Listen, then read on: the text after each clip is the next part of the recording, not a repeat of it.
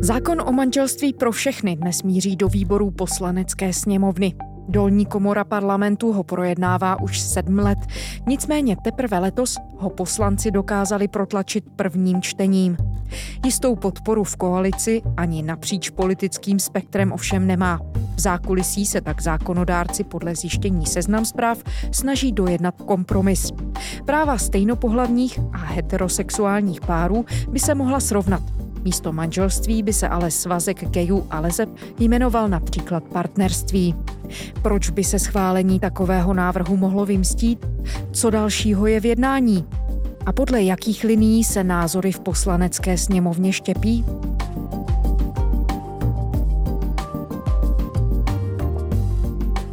Je úterý 24. října.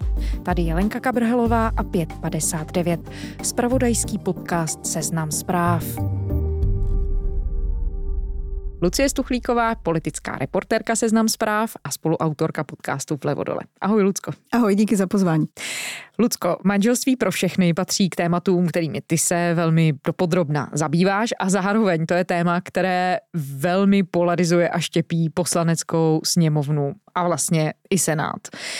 Léta se to projednává, léta ta debata nevede vůbec k žádnému výsledku. V jaké fázi teď celá věc je? Tak teď jsme ve fázi toho, že manželství pro všechny, tedy návrh, který by homosexuálním právům přiznával úplně stejná práva, včetně toho názvu, tak prošel prvním čtením. Ta čtení ve sněmovně musí být celkem tři, pak následuje Senát a prezident. Takže je to taková základní podmínka, aby se to vůbec začalo projednávat. Nicméně i to je v České sněmovně úspěch, protože za minulé volební období jsme se vlastně ani k tomu prvnímu čtení nedokázali dostat. Takže momentálně ten návrh zákona plus ještě nějaké další návrhy, které se kolem toho objevily, tak budou projednávat sněmovní výbory, které k tomu zaujmou nějaké stanovisko, případně vymyslí další svoje nápady, jak by se to dalo udělat a potom bude následovat to druhé čtení. Kdyby mělo přesně být, to ještě samozřejmě nevíme, protože zkušenost tohle sněmovnou je taková, že ty dohody s opozicí se dělají poměrně obtížně a tohle je přece jenom, jak si říkala, polarizační téma. Každopádně ti podporovatele toho návrhu doufají, že by se to mohlo celé schválit ve sněmovně do konce tohoto roku.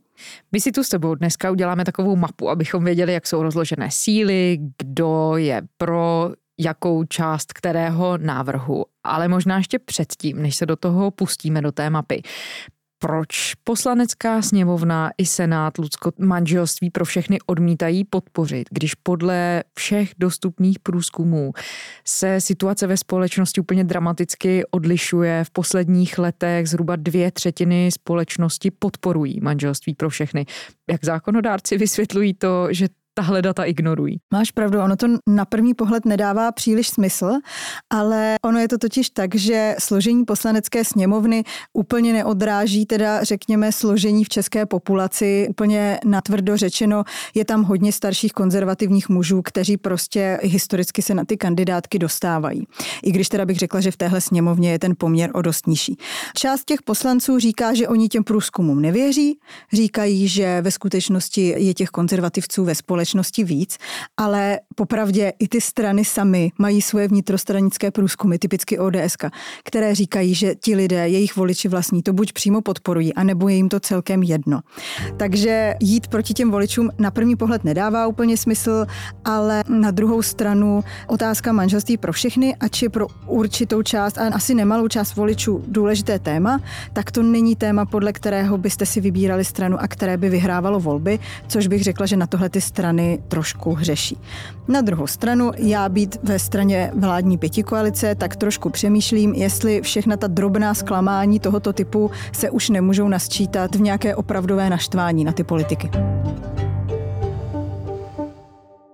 No tak pojďme se v tom tedy zorientovat. Díváme se na to, jak vypadá poslanecká sněmovna, jak se ke sňatkům pro všechny staví ludko jednotlivé strany, kudy ty štěpící dělící linie vedou. No to je právě problém, že ty štěpící linie nevedou po stranách, ale uvnitř těch stran a v každé trošku jinak. Proto je pro nás hrozně obtížné odhadnout, jak vlastně celé to hlasování může dopadnout. Samozřejmě jsou tady strany, které jsou většinově pro, asi úplně nejvíc jsou Piráti, tam předpokládám, že všichni čtyři poslanci teda budou pro tenhle ten návrh. Oni jsou vlastně jenom čtyři. Ano, je to tak, ale tam teda je to stoprocentní podpora, tím se jiná strana chlubit nemůže. Pak bych řekla, že starostové hodně to podporují, i když i tam samozřejmě jsou poslanci typicky takový ti konzervativní nejvlivnější z Moravy, kteří ne.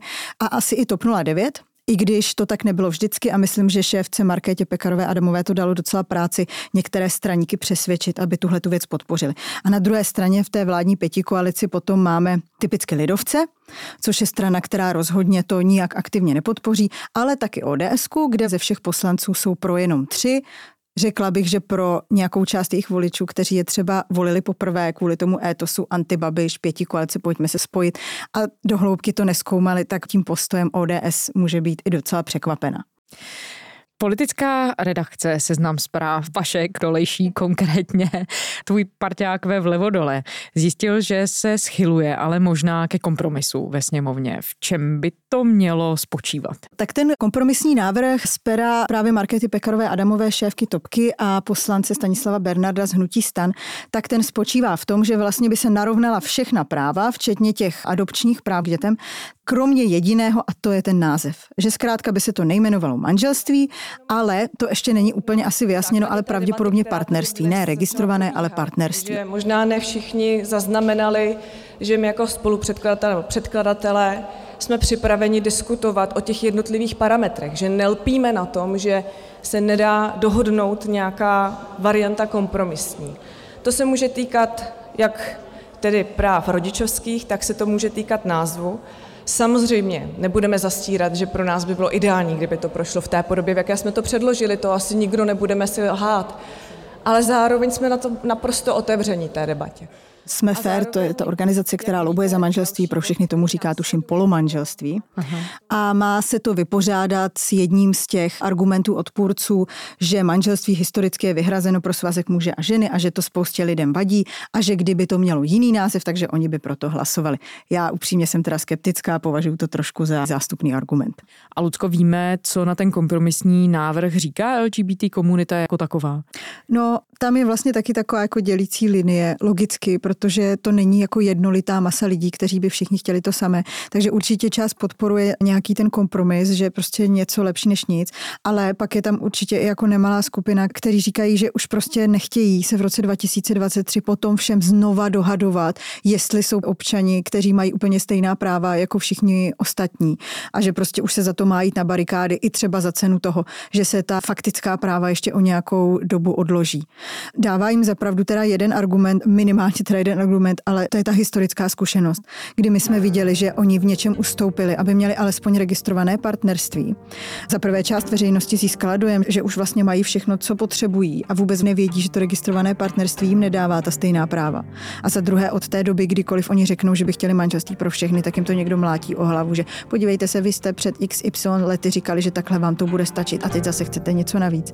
A to přesně se stane teďka, jestli bude zase nějaký kompromis a oni budou dál trvat na tom názvu manželství, že přesně se dostanou zase do té stejné situace.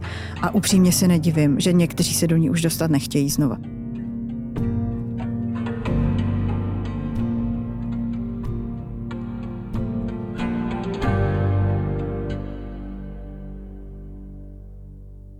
A jak se vyrovnávají ti navrhovatelé kompromisu s výtkami, že to vlastně je nějaká polovičatá úprava, která nakonec obchází to, že legálně by mělo jít o vyrovnání práv, tím pádem by měl být stejný ten název. No myslím si, že radost z toho vlastně nikdo nemá, ale že tam převládl takový ten přístup lepší něco než nic.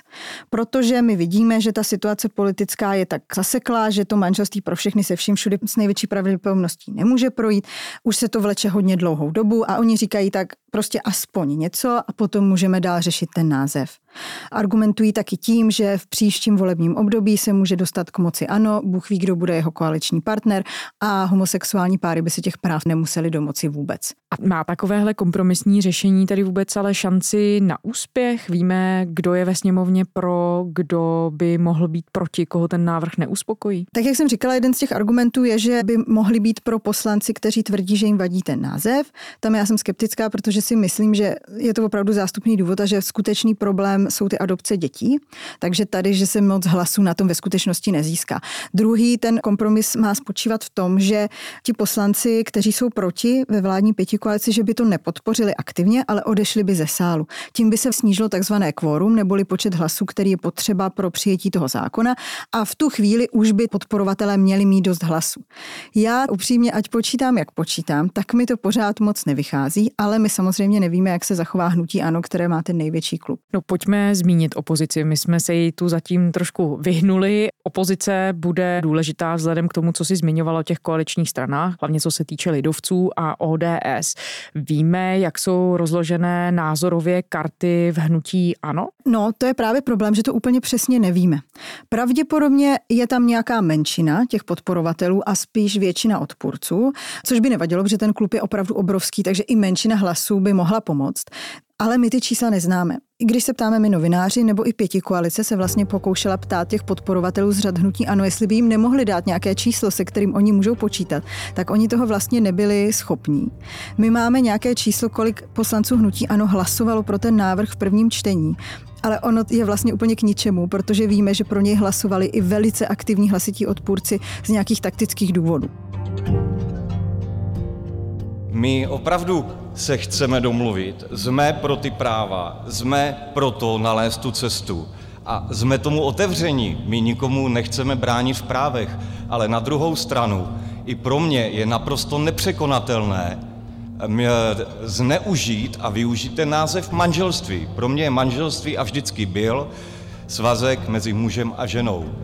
Umožněme práva, ale prosím, nesahejme do tradic. Říkám, mě jde hlavně o ty právní věci. Ty nás nejvíc trápí a pokud dojdeme většinově k nějakému kompromisu a e, bude to jiný název než manželství, tak si myslím, že bych, e, samozřejmě budu hlasovat pro manželství, ale kdybych věděla, že budou narovnána všechna práva a nebude se to jmenovat manželství, tak proto samozřejmě zvednu ruku. Na tom se s panem bohužel ty politici z toho dělají spíš politikum a ta pěti koalice vlastně ani neví, co chce. Tam jsou dvě strany proti, dvě jsou pro, no, takže mm, bohužel je to politikum a mělo by ta debata být racionální a já určitě jsem pro stejné práva, eh, bez pochyby. A další otázka je, že my vůbec netušíme, jak se k tomu postaví Andrej Babiš, jestli poslancům řekne, že si můžou hlasovat, jak chtějí, anebo jestli z nějakých třeba taktických předvolebních důvodů řekne, buďte pro, buďte proti. Nicméně hnutí Ano a jeho voliči jsou spíše konzervativní, to si Andrej Babiš uvědomuje a před evropskými volbami se rozhodli, že budou hrát tu konzervativní kartu. A mimochodem je to i reálná obava těch podporovatelů toho návrhu, že čím blíž evropským volbám bude, tím spíš hrozí, že hnutí Ano se zasekne, protože nebude chtít, aby uprostřed jejich nějaké jsme konzervativní strana kampaně, najednou jejich poslanci hlasovali pro manželství pro všechny. A víme, jak se k tomu staví další čelní představitelé hnutí ANO, třeba Alena Šilerová nebo Karel Havlíček. A je to vůbec důležité pro ten zbytek toho poslaneckého klubu? No myslím, že důležitý nakonec bude ten Andrej Babiš. Alena Šilerová to je aktivní odpůrkyně a podporovatelka toho návrhu, aby se manželství jako svazek muže a ženy dalo dokonce do ústavy. Karel Havlíček si teda nemyslím, že je tak radikální, ale říkám, tam bude nakonec rozhodovat Andrej Babiš a v tuhle chvíli vůbec ještě nevíme. Tak to je tedy hnutí ano. A jak je na tom druhá opoziční strana SPD? Jaké jsou názory tam? Tam je to jednoduché, tam jsou proti. Úplně všichni. Úplně všichni.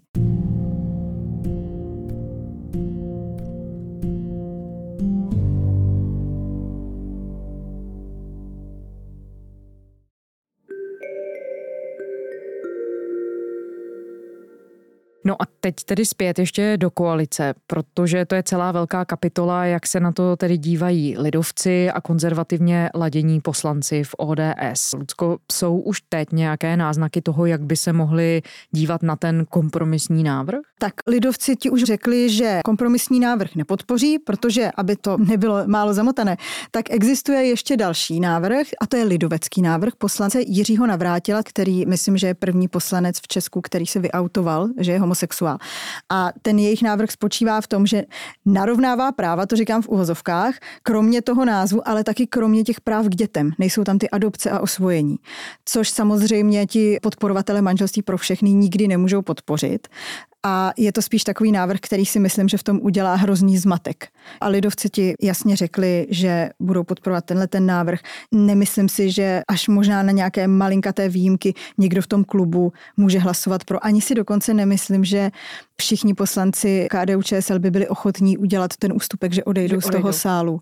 Myslím si, že oni tam mají takovou hodně radikální skupinu, hlasitou, jsou to většinou poslankyně, třeba Nina Nováková, Romana Bělohlávková, plus teda Šimon Heller, autor známého výroku Kuřecí je kuřecí, kdy se snažil na příkladu drůbeže a hovězího ukázat, že manželství pro heterosexuály a pro homosexuály je něco úplně jiného, kteří podle mě na žádnou dohodu v tomhle nepřistupují.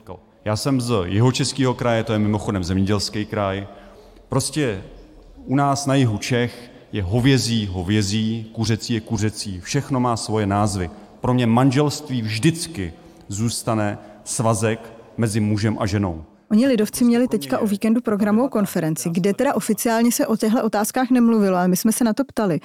A upřímně už nám v zákulisích říkají, že oni by jako byli asi rádi, kdyby už nějak se to vyřešilo. A to téma usnulo protože i oni mají od svých voličů vazbu, že ač třeba nepodporují manželství pro všechny, tak to pro ně vlastně není úplně téma a od té strany chtějí něco úplně jiného, chtějí od nich podporu rodiny, nějaká ekologická témata, zemědělství a že to té straně tady ty, řekněme, bigotní názory nahlas vykřikované strašně škodí. No, aby toho nebylo málo, tak ty už si zmiňovala, že současně se zákonem o manželství pro všechny má sněmovna na stole ještě i další říká se mu protinávrh na uzákonění manželství jako svazku muže a ženy. A to je návrh, který vzešel právě od lidovců. Čí to je iniciativa? Je to iniciativa 54 poslanců, těch jako nejkonzervativnějších.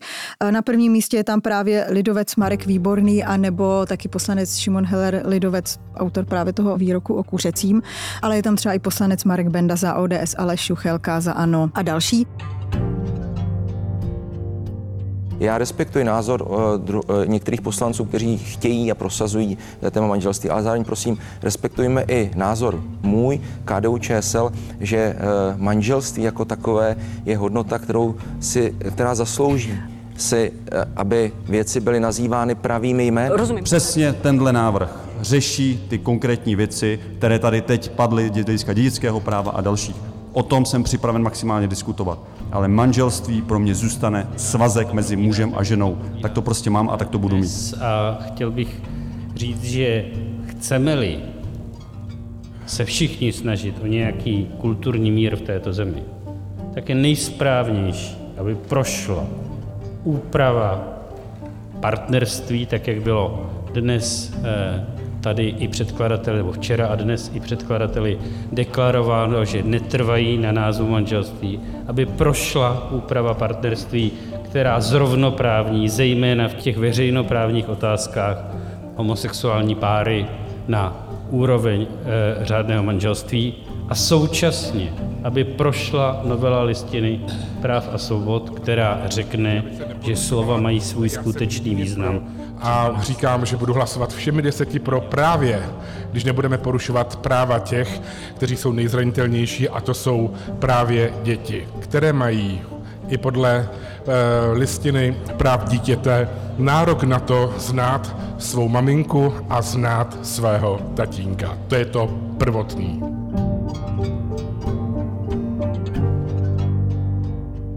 Je to takový vlastně truc návrh, je to taková úvaha, tak když vy do toho tlačíte a opravdu teda na sílu chcete manželství pro všechny, tak podívejte se, my teda na just si tady dáme protinávrh, že manželství je v ústavě jako svazek muže a ženy.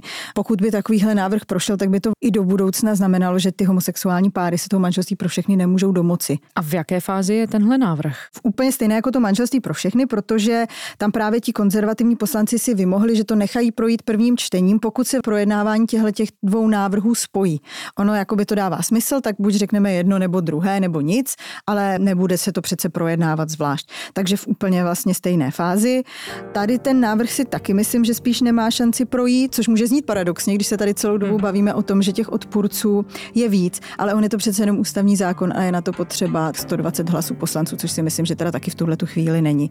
A opravdu to beru spíš jako takový truc návrh.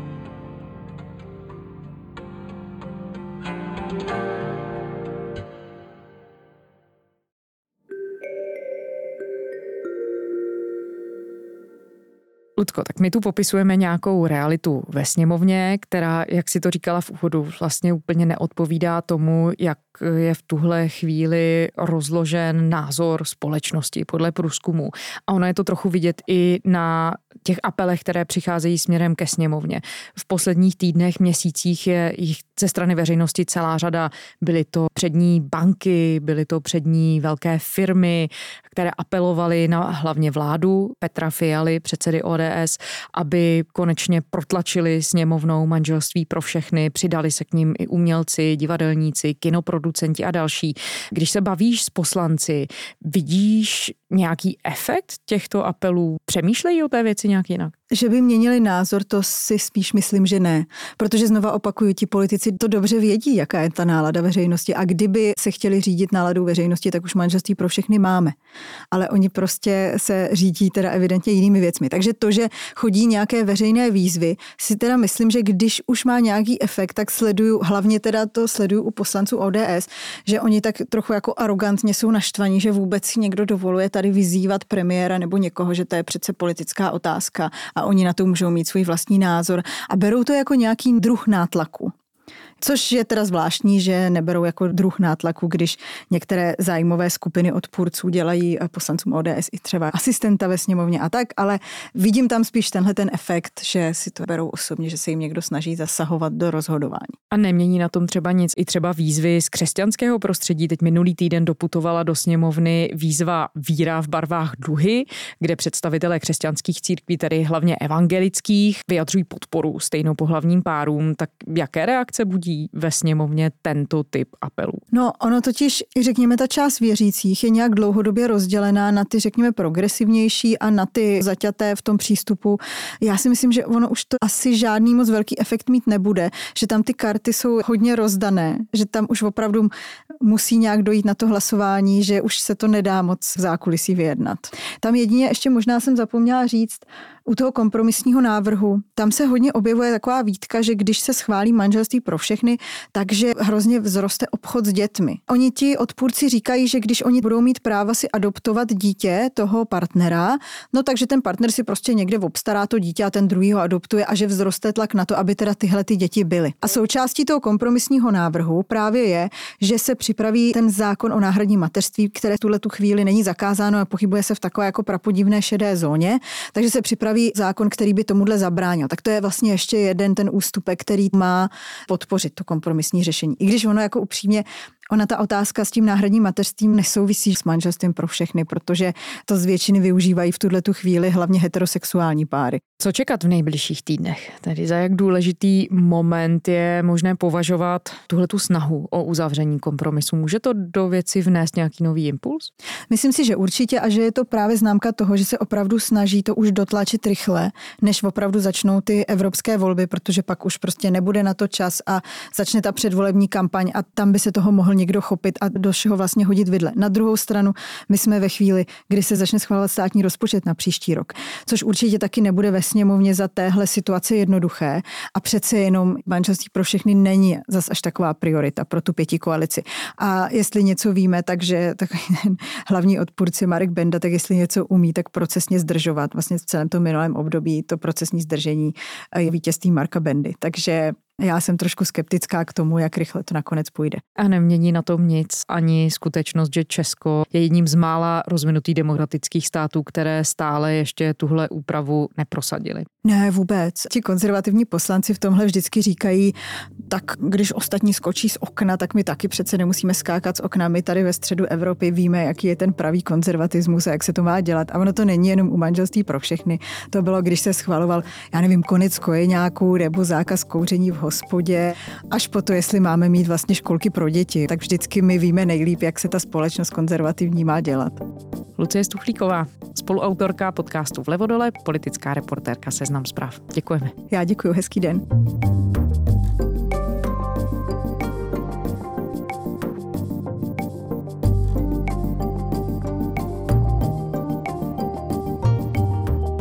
A to je vše z úterního vydání podcastu 559.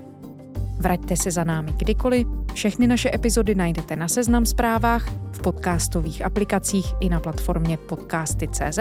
Pokud pro nás máte nějaký tip či nápad, pište nám. Naše adresa je za minutu 6 zavináč sz.cz. Najdete nás i na sociálních sítích Instagram a Twitter. To byla Lenka Kabrhelová. Těším se zítra.